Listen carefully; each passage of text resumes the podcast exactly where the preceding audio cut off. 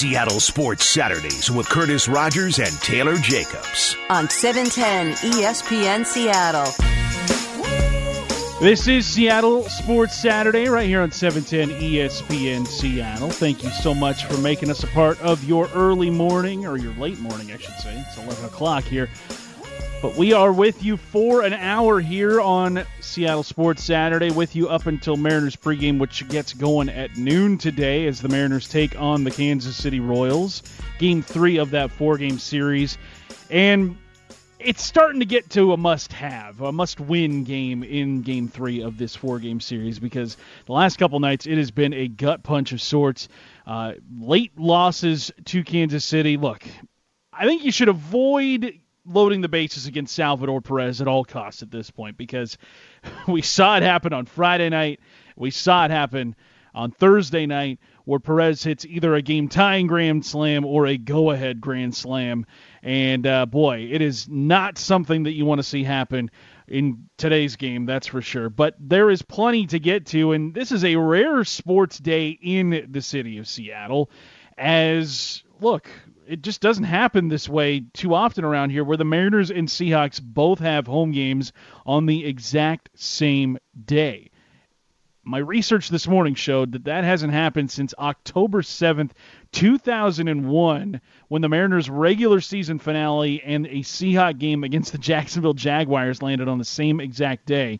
So it's been quite some time. It's been nearly 20 years since this has happened in the Seattle sports scene. But uh, a rare day there. You know what? You know what makes that so good is that look, you have nowhere else to go today than right here on 710 ESPN Seattle because coming up, like I said, we've got Mariners pregame at noon, and then we also got first pitch of the Mariners game at 110. We've got Seahawks pregame, which starts at 5 o'clock. Kickoff is at 7. Where else would you rather be in the world than right here today listening on 710 ESPN Seattle. maybe you're going to go to both games. If you're going to double dip, text in to the Mac and Jacks text line 710 710. But we've got plenty to get to on this Seattle Sports Saturday. Taylor Jacobs, he'll be joining me in just a moment here. But before we get to all of what we're going to get to, we're going to look ahead to that Seahawk preseason game against the Chargers, the preseason finale. We're also going to take a look at Quandre Diggs' hold in, which is just a few days old now. And the Mariners, a must win game today. Before we get to all that, let's get into this hour's Big Three. Number one. Well, like we said, the Seahawks, they're going to be taking on the LA Chargers tonight at 7 in that final preseason game of the year, which you can hear right here on 710. Who is going to be playing in this one? We have not seen many starters through the first two games, and, well, the results of those first two games have really shown that to be the case as the Seahawks dropped the opener to the Raiders in ugly fashion, and then last Saturday against the Broncos, losing 30 to three. Hopefully, we'll see some starters out there. But do you think with the injuries sustained by John Ursua and Ben Burr-Kirven last week that there might be some hesitancy to put the starters out there for much longer than a few series? Eh, maybe that might be the case. But with cutdown day looming at 1 p.m. on Tuesday, August 3rd, this game is extremely important to a large portion of the roster. We've got guys like Tre Flowers who are fighting for a roster spot. Maybe Rashaad Penny is on the bubble too. Who knows how that could go? Who are the key position battles that we'll be watching for tonight? We'll dive into those in our next segment at 11:15. There's still more Seahawks news to get to as well as Quandre Diggs joining Duane Brown this week. Taylor Jacobs, Quandre Diggs not practicing the last few days. How do you think that situation is going to pan out? be one of those in vogue hold ins that we're seeing around the league now. So, uh, could it be contract related? Could it truly truly be rest, like Pete Carroll said? Uh, we'll, we'll talk about that a little bit more at eleven fifteen. But yeah, he joins Duane Brown in this sort of journey to get extended before the start of the season. Those guys trying to keep themselves fresh, holding out uh, of of practice and and physical activities, choosing to work on themselves in order to get their contract figured out. So a lot of storylines as we head towards the regular season opener. Number two. Well, no one said it was going to be easy the rest of the way for the Mariners, and they found that out the last couple of nights. Things were going much better earlier in the week. Remember how they polished off the A's in that two game sweep? We were riding so high after that kind of came back down to earth the last couple of nights as the Royals have shown that you cannot take your foot off the gas pedal, especially in the wild card race here in the season's final month, as we're just a couple days away from that. Unfortunately, a pair of gut punching losses has this team searching for answers. One that could help is not loading the bases against Salvador Perez. The M's busy on the waiver wire this week, adding a pair of veteran relievers, righty Matt Andriese from the Red Sox and one of the biggest personalities in the game. That'd be lefty Sean Doolittle from the Cincinnati Reds. We also got some updates on the timetable for the return of Kyle Lewis and Justus Sheffield as they get closer and closer to returning. How can this team stay in the hunt? We discuss that coming up at 11:30. Number three. Well, the Pac 12 announced Thursday afternoon that its leaders made the decision to not pursue expansion of our membership at this time, which in layman terms means no new teams joining the Pac 12. It'll remain at 12. They went on to say this decision was made after extensive internal discussion and analysis and is based on the current competitive strength and cohesiveness of our 12 universities. The Pac 12 went, as I said, mentioned in a statement. For now, the Big 12 schools will be looking elsewhere for their next conference destination, as the doors won't be open at the Pac 12 and maybe not even at the Big 10 or the Atlantic Coast Conference, the ACC, as they announced their alliance, the old gentleman's agreement that we're used to in sports with the goal of bringing stability to the landscape of college football. And it's unlikely any of those other ones are going to add membership anytime soon as well. So, a lot to think about as the ever changing college football landscape continues to evolve. And uh, we got college football week zero action going on right now, too. So, college football starting as we speak, Curtis.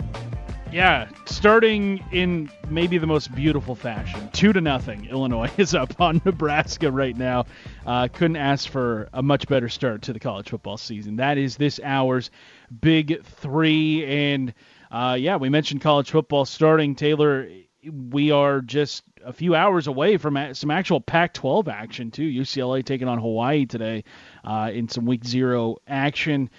I am so hyped for this college football season. My biggest hope is that we get something as close to a normal college football season as possible because we didn't get that last year at all. We didn't, especially out here on the West Coast where it was basically a handful of games each team played. I just want it to be a normal college football season so that we can invest and, and live and die with each Pac 12 after dark moment like we've done so in years past. But uh, hopefully, knock on wood here, that we get that here in 2021. Yeah, even though Curtis, uh, we were just looking at the the week one schedule for the Pac-12 and seeing that 8 p.m. kickoff for the Cougs. Whew, Pac-12 network still stings a little bit. I love seeing and watching Coug football, but man, oh man, it's the more and more I get older, the more and more those 8 p.m. kickoffs really just hurt hurt my soul to see that. Oh yeah, yeah. God, now that I've got a kid too, like there's no way I'm going to be able to finish a game that starts no. at 8 p.m. And as a fan of one of the doormat schools in the Pac-12 right now, at least in terms of college football. 8 p.m. kickoffs are about as good as it's going to get for my Arizona Wildcats this year, and so, boy, well, I'll just check I'll just check the internet the next day and see how they yeah. did because I'm not putting myself through that. No way. Odds are, Curtis, between the two schools, between our two schools, you probably won't miss much.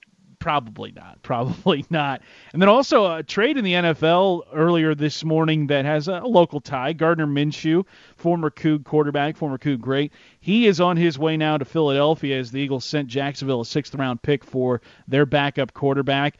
Minshew probably could get some more opportunities in Philadelphia than he would in Jacksonville, obviously, with Trevor Lawrence being the starting quarterback there. But you've got Minshew in Philadelphia. Jalen Hurts is there.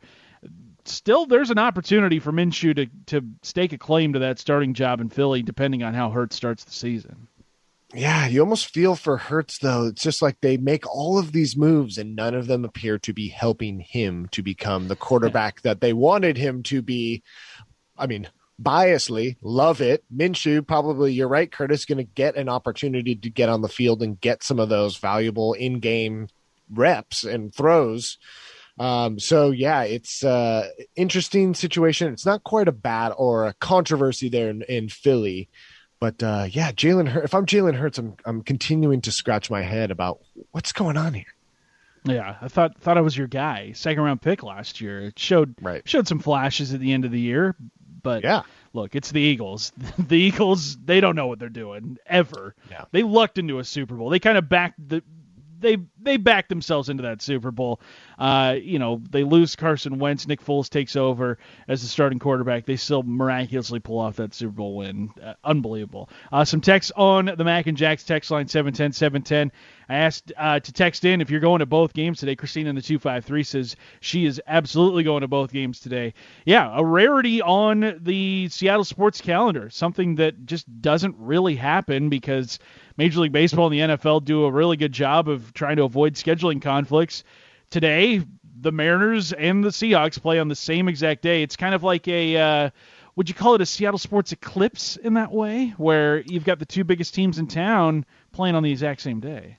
Yeah. That's uh, I've experienced the Mariners Sounders double. That's uh what what's less cool. I guess it's a lunar eclipse is cooler than a solar eclipse. I don't know. I don't know. Text Sure. in. I'm not a you know.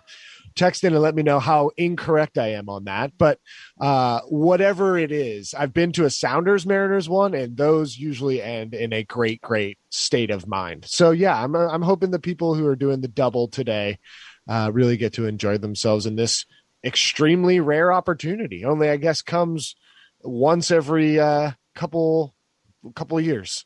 couple decades, yeah. yeah, If you're going to do that, don't go all out right away at the Mariners game, first couple innings, and then get to a point where like you're not even going to be able to make it through the entire Seahawks game. That we we want you to make it through both. If you're going to go to both, make it through both, and and be the best Seattle sports fan you can absolutely be. But coming up in this hour, we're going to take a look at the Mariners. How can they stay in this wild card hunt?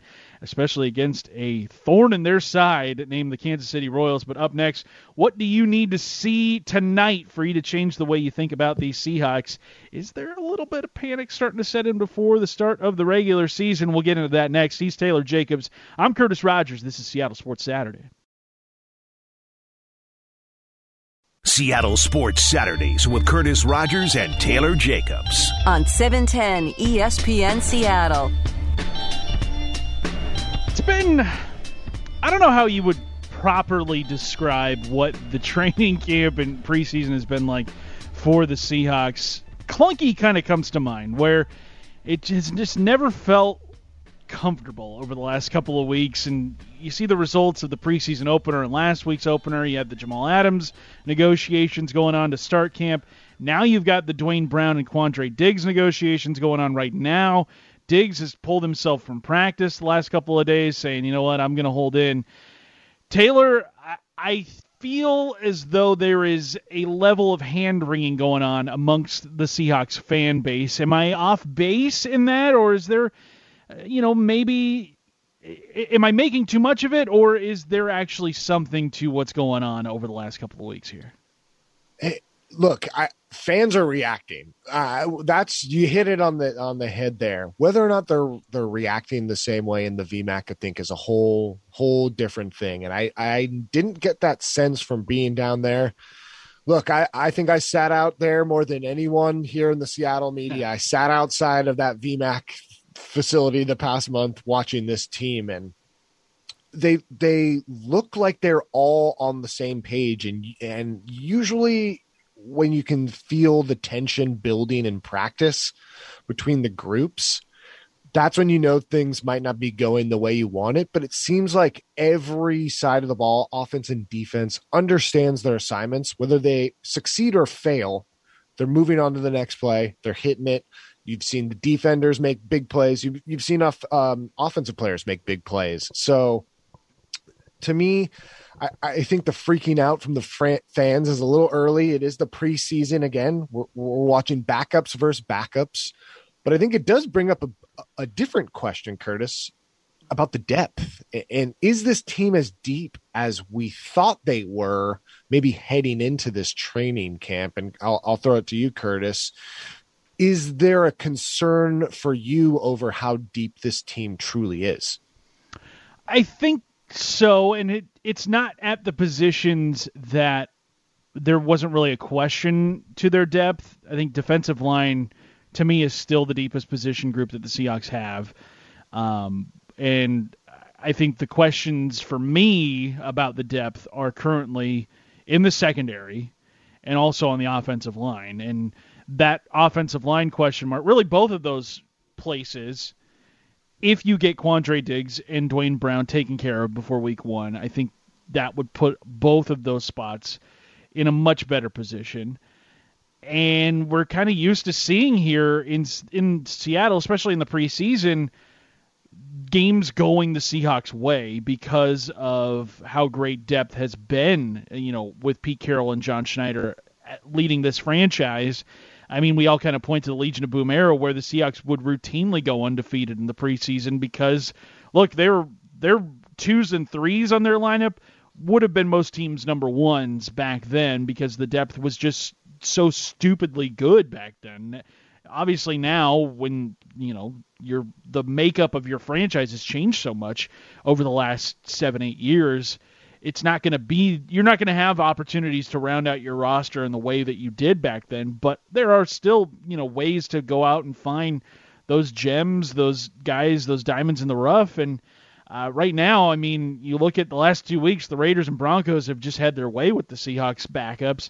Now, Alex McGough, not really somebody you're hoping to see at any point in the regular season. He got cut this week, which, look, I mean, that was to be expected after the game he had against the Broncos. Uh, if Russell Wilson's out there, I mean, you've got nine wins at least. You've got nine wins at least and that's regardless of what anybody else does on this team. So I don't know if my concerns so much are, are with the depth, but I, I, think my biggest concern right now is just those guys who are choosing to hold in in Duane Brown and Quandre Diggs.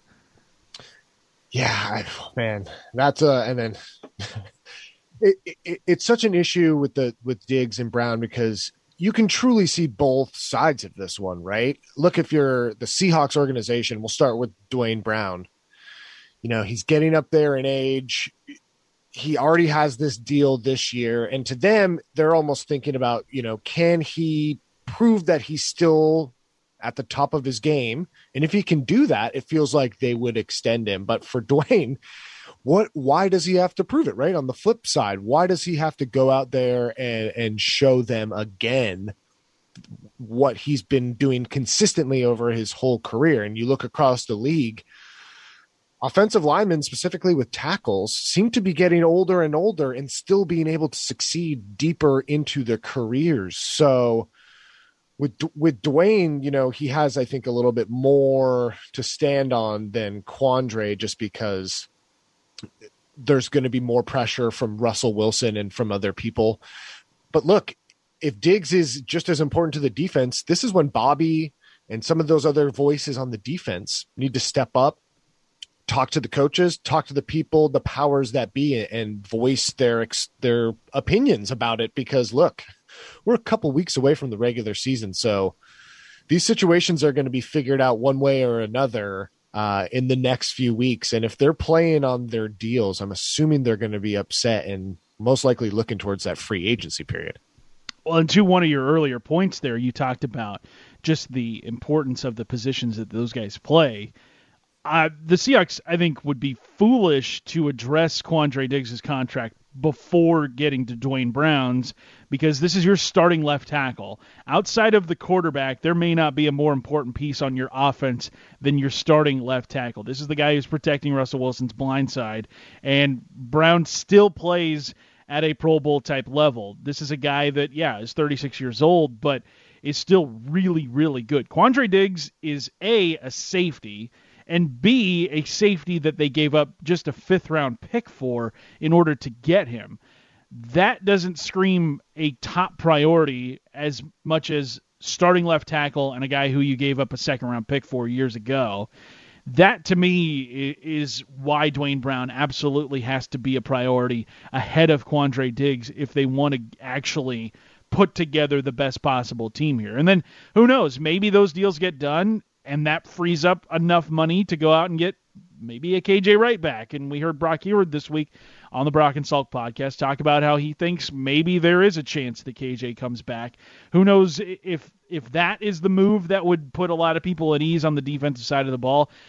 I'm all for it. I don't think there's any drawback to bringing in KJ on the defensive side of the ball, um, especially I mean, look, your linebacker depth is hurting. He doesn't play the same spot that Ben Burr-Kirven did, but look, you can never have enough guy, enough good players on an NFL roster. And last I checked, KJ Wright is a very good player. In fact, he's one of the top 100 players according to everybody around the league.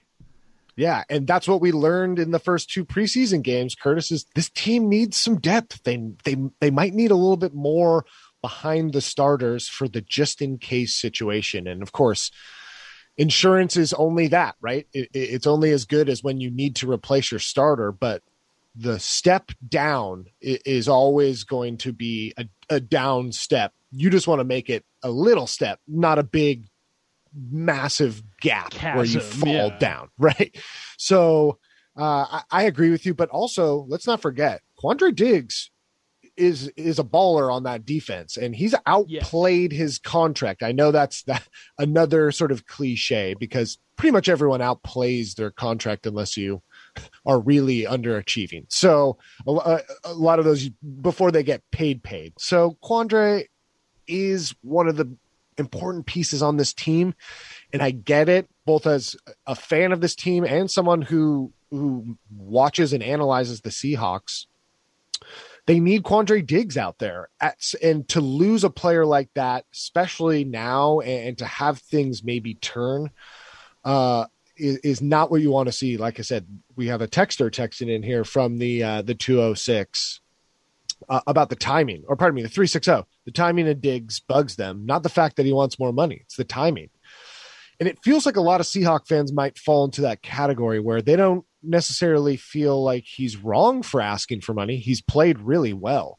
It's just he waited so long, quote unquote. Maybe these discussions have been going on. It hasn't really spilled out into the public until now. So that's sort of our reaction. But KJ, uh, like to go back to KJ Wright really quickly, I, I think they're making a huge mistake if they head into the season and he's not on the roster and they can't find a deal there's got to be some sort of deal where they're both happy about what's happening and the role he can play on this team. And look, I, I just want to see a guy like that on this defensive roster because it's going to make me more confident heading into this season with a lot of questions and a, an almost must win mentality. Coming up in this one hour edition of Seattle Sports Saturday, we're already halfway through. Uh, about 15 minutes from now, it'll be time for shout outs. Text those in to the Mac and Jacks text line 710 710. Who are you shouting out? But with Mariners pregame a half hour away, how can this Mariners team stick around in that wild card race? We'll get into that next year on Seattle Sports Saturday. Seattle Sports Saturdays with Curtis Rogers and Taylor Jacobs. On 710 ESPN Seattle.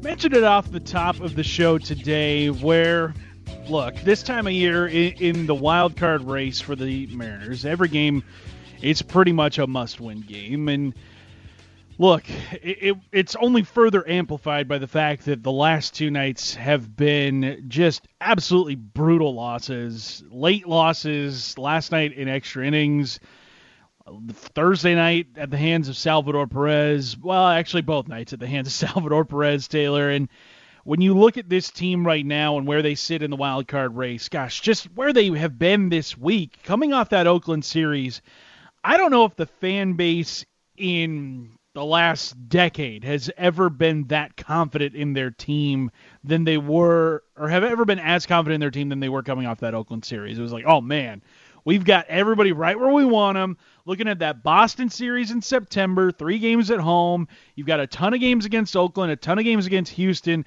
plenty of opportunities to make hay in this race and like oh seven games against the Royals, seven games against the Diamondbacks too. Like this is a prime opportunity and unfortunately, they have gotten off on the worst possible foot you can get off to here in this Kansas City series. What do you what do you want to see from them at, at least just the rest of this series before they have to face an even better team in the Houston Astros when they come to town. I, honestly want to see them forget the game. Whatever happens the day before or the, the, the game before, forget it. Win, loss. Now is not the time to be thinking about those things. We got four games left. If I'm if you're the Mariners, I'm thinking you have four games left here in the month of August before we hit September. Two against the Royals, two against the Astros. Astros taking three of four of those games might put them within a real, you know, a real consideration of this wild card the first day of September. So again, this team is overachieving right now, no matter how you slice it. No matter what happens the rest of the year, playoffs, wild card, not not making the playoffs, they've overachieved. But to me, and this is probably going to come back to Servais really managing these guys and that's why he has the role of manager and that title is you got to forget what happened in the game before. And yes, they've lost a couple heartbreakers here to the Royals, but they have two more opportunities to win against this team. Forget about winning series. It's about winning those games, and, and winning games equals a winning the series, but you can't look ahead more than a day. You got to think about today. So go out and win, win uh, on Mariner Moose Pop Night, Curtis. That's got to be priority number one here today. Absolutely, it does. And I mean, you as baseball fans, especially this time of year, we are always so guilty of playing the look ahead game where it's like if they take care of business here, this upcoming series here can really launch them forward and, and such and such. And that you kind of do forget that, look, in baseball especially, there may not be a sport where quite like baseball where any team can beat anybody on any given day. I, mean, I think hockey is probably the other sport where it is even more so to that degree. The NFL is there in that sort of realm too, but I think baseball and hockey are the two sports where anybody can beat anybody, no matter time, place, situation, and we've seen that in this series with Kansas City taking the first two games against the Mariners. Kansas City is a team that is not going to be competing for any sort of AL Central or wild card title this year, and yet they have looked like the better team throughout the series' first two games, but the confidence level right now in the Mariners, I mean, just to be in this position, A, considering where they were at the beginning of the season, B, considering where they were partway through the season, it is not necessarily miraculous, but it is a complete testament to Scott Servais's ability to manage this ball club. And yeah, there, you know, you look the last couple of nights, there have been some questionable decisions you know, leaving Yusei Kikuchi in in that sixth inning where he walked the bases loaded. Joe Smith comes in, gives up the grand slam. Last night with you know Logan Gilbert giving up the grand slam to Salvador Perez, but you know you look at this team pound for pound. I mean they don't they don't measure up to the contenders in the American League, and yet somehow the toothpaste tube that is this Mariners has been squeezed so hard by Scott Servais. He has gotten just about every last drop of it out. And I mean, you cannot you cannot say that he is a, a reason why this team is, you know, having a tough time here in this series because look, he has been the guy that has pressed so many correct buttons this year. And I mean, it's a testament to just the kind of manager he has become here in his tenure in Seattle. Yeah, and again, you just you look at the teams in front of them, Curtis, and it, it, it's still on the table. And and again, if if I'm Scott Servais, I, am telling the guys, look, it's still there. It, it's still within reach. Look at where what we've accomplished so far to get here, and look at what we've had to overcome. We mentioned it last week, and even before the season started, this team had a load to carry and, and to deal with with uh, unfortunately they had to go through that. So to me, I don't care about run differentials. I do care about fun differential, but that's a, that's another topic for another day. We don't have enough time for the fun differential today, but you just again you look around at the A's and they're struggling, two and eight in their last ten. and the Red Sox, you know, they've they've won two in a row. They're five and five in their last ten, so they don't really strike any sort of fear into you as a Mariners fan. And oh, by the way, you're playing them. You get to play the Red Sox in September. You get to play the A's in September. So don't look too far ahead into those games because you're going to get lost in the translation. You still have some series with the Diamondbacks. I'm sure they're going to challenge them at some way, somehow the Angels, Shohei Ohtani will figure out how to go crazy in that series, of course. All of those things will come to the Mariners at some point. That's just the way baseball works. But again, they're right there. We're at the end of August. Think about this. You tweeted it out, Curtis. It was so perfect. We're, we're circling dates in September. When was the last True. time you remember thinking about games in September, circling them and being like, "This, this is a must watch. I got to see this game. Hey, maybe I got to buy tickets to this game if there's tickets still available." Um, so my, I'm so excited to be experiencing this again. And that's why I do have confidence in this team. Yes, they've been losing to teams like the Royals, but they've been scrapping out wins too. And that's what you want to see from this team heading into the end of August, beginning of September. Well, and with this 2021 Mariners team, it never feels like a game is is too far out of hand, especially in the late innings.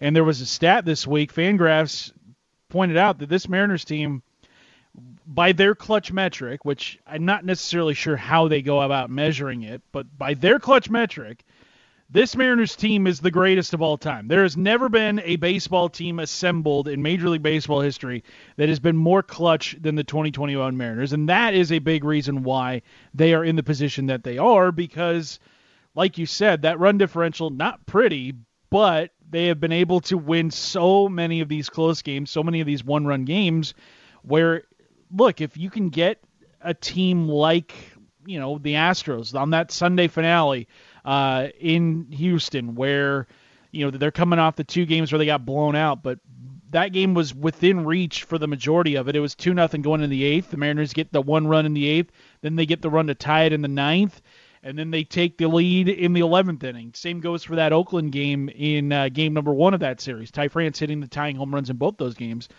The Mariners love playing close games because they know they have an absolute shot at pulling it off get it to their bullpen. They've got an extreme confidence in those guys, and they added some reinforcements this week too. I, I think this Mariners team still has a run in them. I don't think it's out of the realm of possibility that they could be playing in that wild card round. I and it it may seem ridiculous to say that, especially after the last couple of nights that they've had, but you know what? Like this team thrives off the chaos. They thrive off, you know, pressure packed situations and what is the month of September full of? Those exact scenarios. And this Mariners team can somehow find a way to get into that and, and get into those kinds of game situations. I think it is going to be uh, of a benefit to them. Yeah, and long term, these are the the games. Again, we have someone texted in here, um, sort of comparing us to the Yankees and saying, look, if this was happening in New York, it would be a joke to say it's okay to overachieve. Yeah. Other than the New York Yankees, most other organizations go through lulls and the Yankees actually went through a bit of a lull and they had to go through a, a part where they had to overachieve as well, even when they were struggling. So I will gladly admit the Seattle Mariners are not the New York Yankees, but there's so many valuable quote unquote reps to take in right now for this team and, and, so much for them to learn not only for this season and the push for the wild card this season but next year and next season and the seasons beyond knowing that hey like we were in all these one run games back then. When i was still learning now i'm comfortable. Let's go out there and let's let's do the dang thing right? Like they're they're just going to have built up this mentality that they can do it no matter the run differential no matter the other players in the lineup, no matter if they trade someone else, they can go out there with any team and compete. And again, that's what you want to see from your from your ball club, no matter if they're the New York Yankees or the Seattle Mariners. Mariners pregame coming your way in less than 20 minutes right here on 710 ESPN Seattle. Uh, by the way, if you miss any of today's Seattle Sports Saturday or any hour of any show here on 710 ESPN Seattle, make sure you're downloading the podcast, 710sports.com. Click on podcast. It is all right there for you at your fingertips. But before we send you over to Mariners pregame, we will give you our shout outs. We'll read some of your shout outs. Text those in to the Mac and Jacks text line. That's all next here on Seattle Sports Saturday. Seattle Sports Saturdays with Curtis Rogers and Taylor Jacobs. On 710 ESPN Seattle. It is time for shoutouts right here on Seattle Sports Saturday. This is how we finish up every single edition of Seattle Sports Saturday. Duck it out an hour early because we got Mariners pregame to get to here in a little bit. Shannon Drayer, she'll be taking you up to first pitch starting right at noon here. But Taylor, let's get to some shout outs here. Shout out uh, from Jen and Beaverton, the 503. Mm. says, shout out to these two old guys who can't be bothered to lose a little sleep for their alma mater's football team. That's exactly it, Jen. Like, we're washed. We are so washed up. Uh, or you know, maybe I'll speak for myself on that. But uh, look, I'm I'm not as young as I used to be. No, I'm soft. I'm openly soft. I'm like Drake in a vanilla ice cream bowl. You know what I mean? Like I'm just as soft as possibly could be. So, but I'm going to do it. I'm just going to complain the whole time because I want to exactly. be watching them in prime time, baby. Let's go. Let's see them in some big games instead of these 8 p.m. dinkers. oh man, but yeah, time for shout outs right here on Seattle Sports Saturday. Text them into the Mac and Jacks text line 710. 710 is the number to text if you want to get yours read on the air. But Taylor, uh, I think my shout out this week is going to go to a pair of guys, and uh, they are going to get some pretty well deserved honors here coming up in this upcoming football season. And that is going to be Matt Hasselbeck and Mike Holmgren, two legends of the Seahawks franchise, who were announced this week as the most recent recipients of induction into the Seahawks Ring of Honor, which is going to happen back to back weeks. I believe it'll be October 25th and October 31st uh, against New Orleans and against Jacksonville. And I mean, look, we have seen the most successful era of Seahawks football over the last decade, for sure. Do not let that distract you from how amazing the previous era was for Seahawks fans as well, because Holmgren and Hasselbeck took the Seahawks to a level that was never before seen in this town's, you know, sporting history to that point, or at least the football history, the professional football history, because before Holmgren got here, it had been what 1983 was the last time they won a playoff game, and for them to get the Seahawks to their very first Super Bowl in 2005, they didn't win it unfortunately, and we all know the story of that game, but what they were able to do as a tandem, and also Walter Jones and Steve Hutchinson and Shaun Alexander and everybody on those teams. I mean, they lit the fire for Seahawks football to become what it is now. And if those guys hadn't been there to do what they did for that nearly decade long run in the early 2000s, uh, who knows where the Seahawks could be. I mean, th- those two guys specifically lifted this franchise to a level that hardly any of us had even thought was possible. Yeah, I mean, text flooding in now. 360 Holmgren helped me when the Sonics left town. 813 before Holmgren, the Sonics and Huskies ruled Seattle. All true. He, and with the help of Matt Hasselbeck uh, on the field, helped move that needle in this town to make the Seahawks uh, not just a, an afterthought, to make them the thought, the first thought. And those teams in the early 2000s were so much fun and, and, and a lot of uh, people who are still around the sports community here in Seattle had a lot to do with that team. And and a lot of those players have stayed in around this town and still have an impact on this community. So yeah it, it's it's it's an honor that he was here coaching this team because I know he had the success in Green Bay. There were a lot of other opportunities he could have taken to come here to help lay the groundwork, like you said, Curtis, uh, and and to help this Seahawks organization become one of the best, not only in the NFC but in the NFL. Uh, truly is owed to that generation of teams, and specifically the two at the top.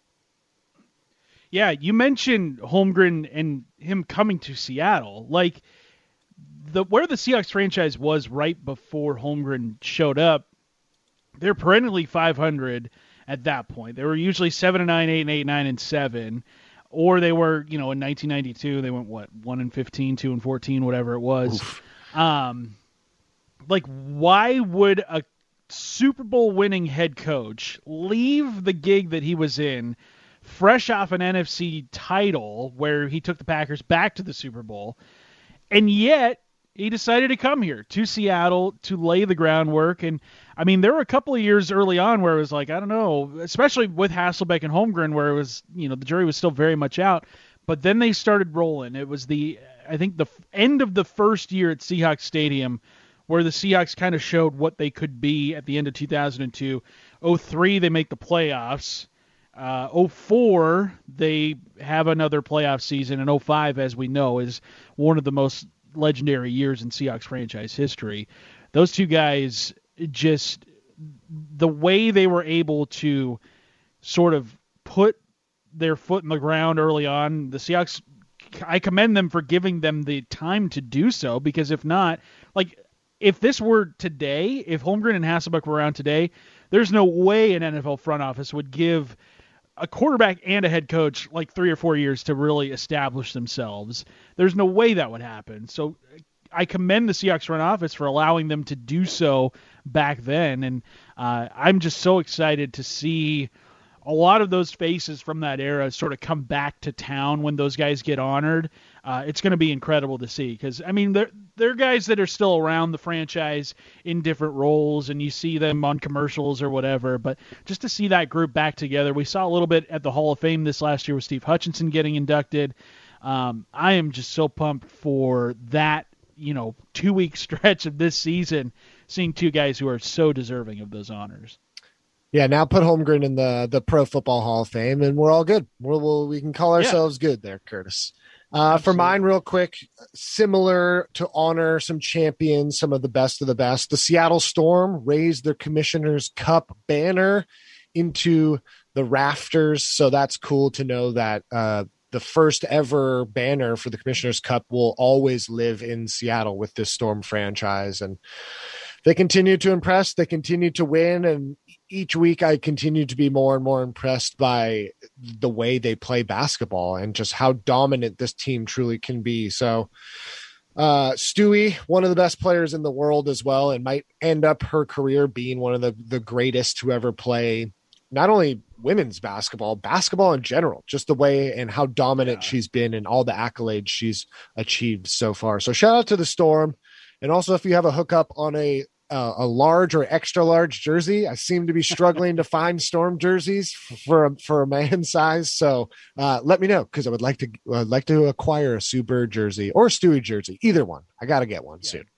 You, just gotta you gotta pay respects to the legends because you got to uh, you yeah, got to do it. The storm the storm are absolutely just they're rolling right now. I think what they're third in the WNBA record wise.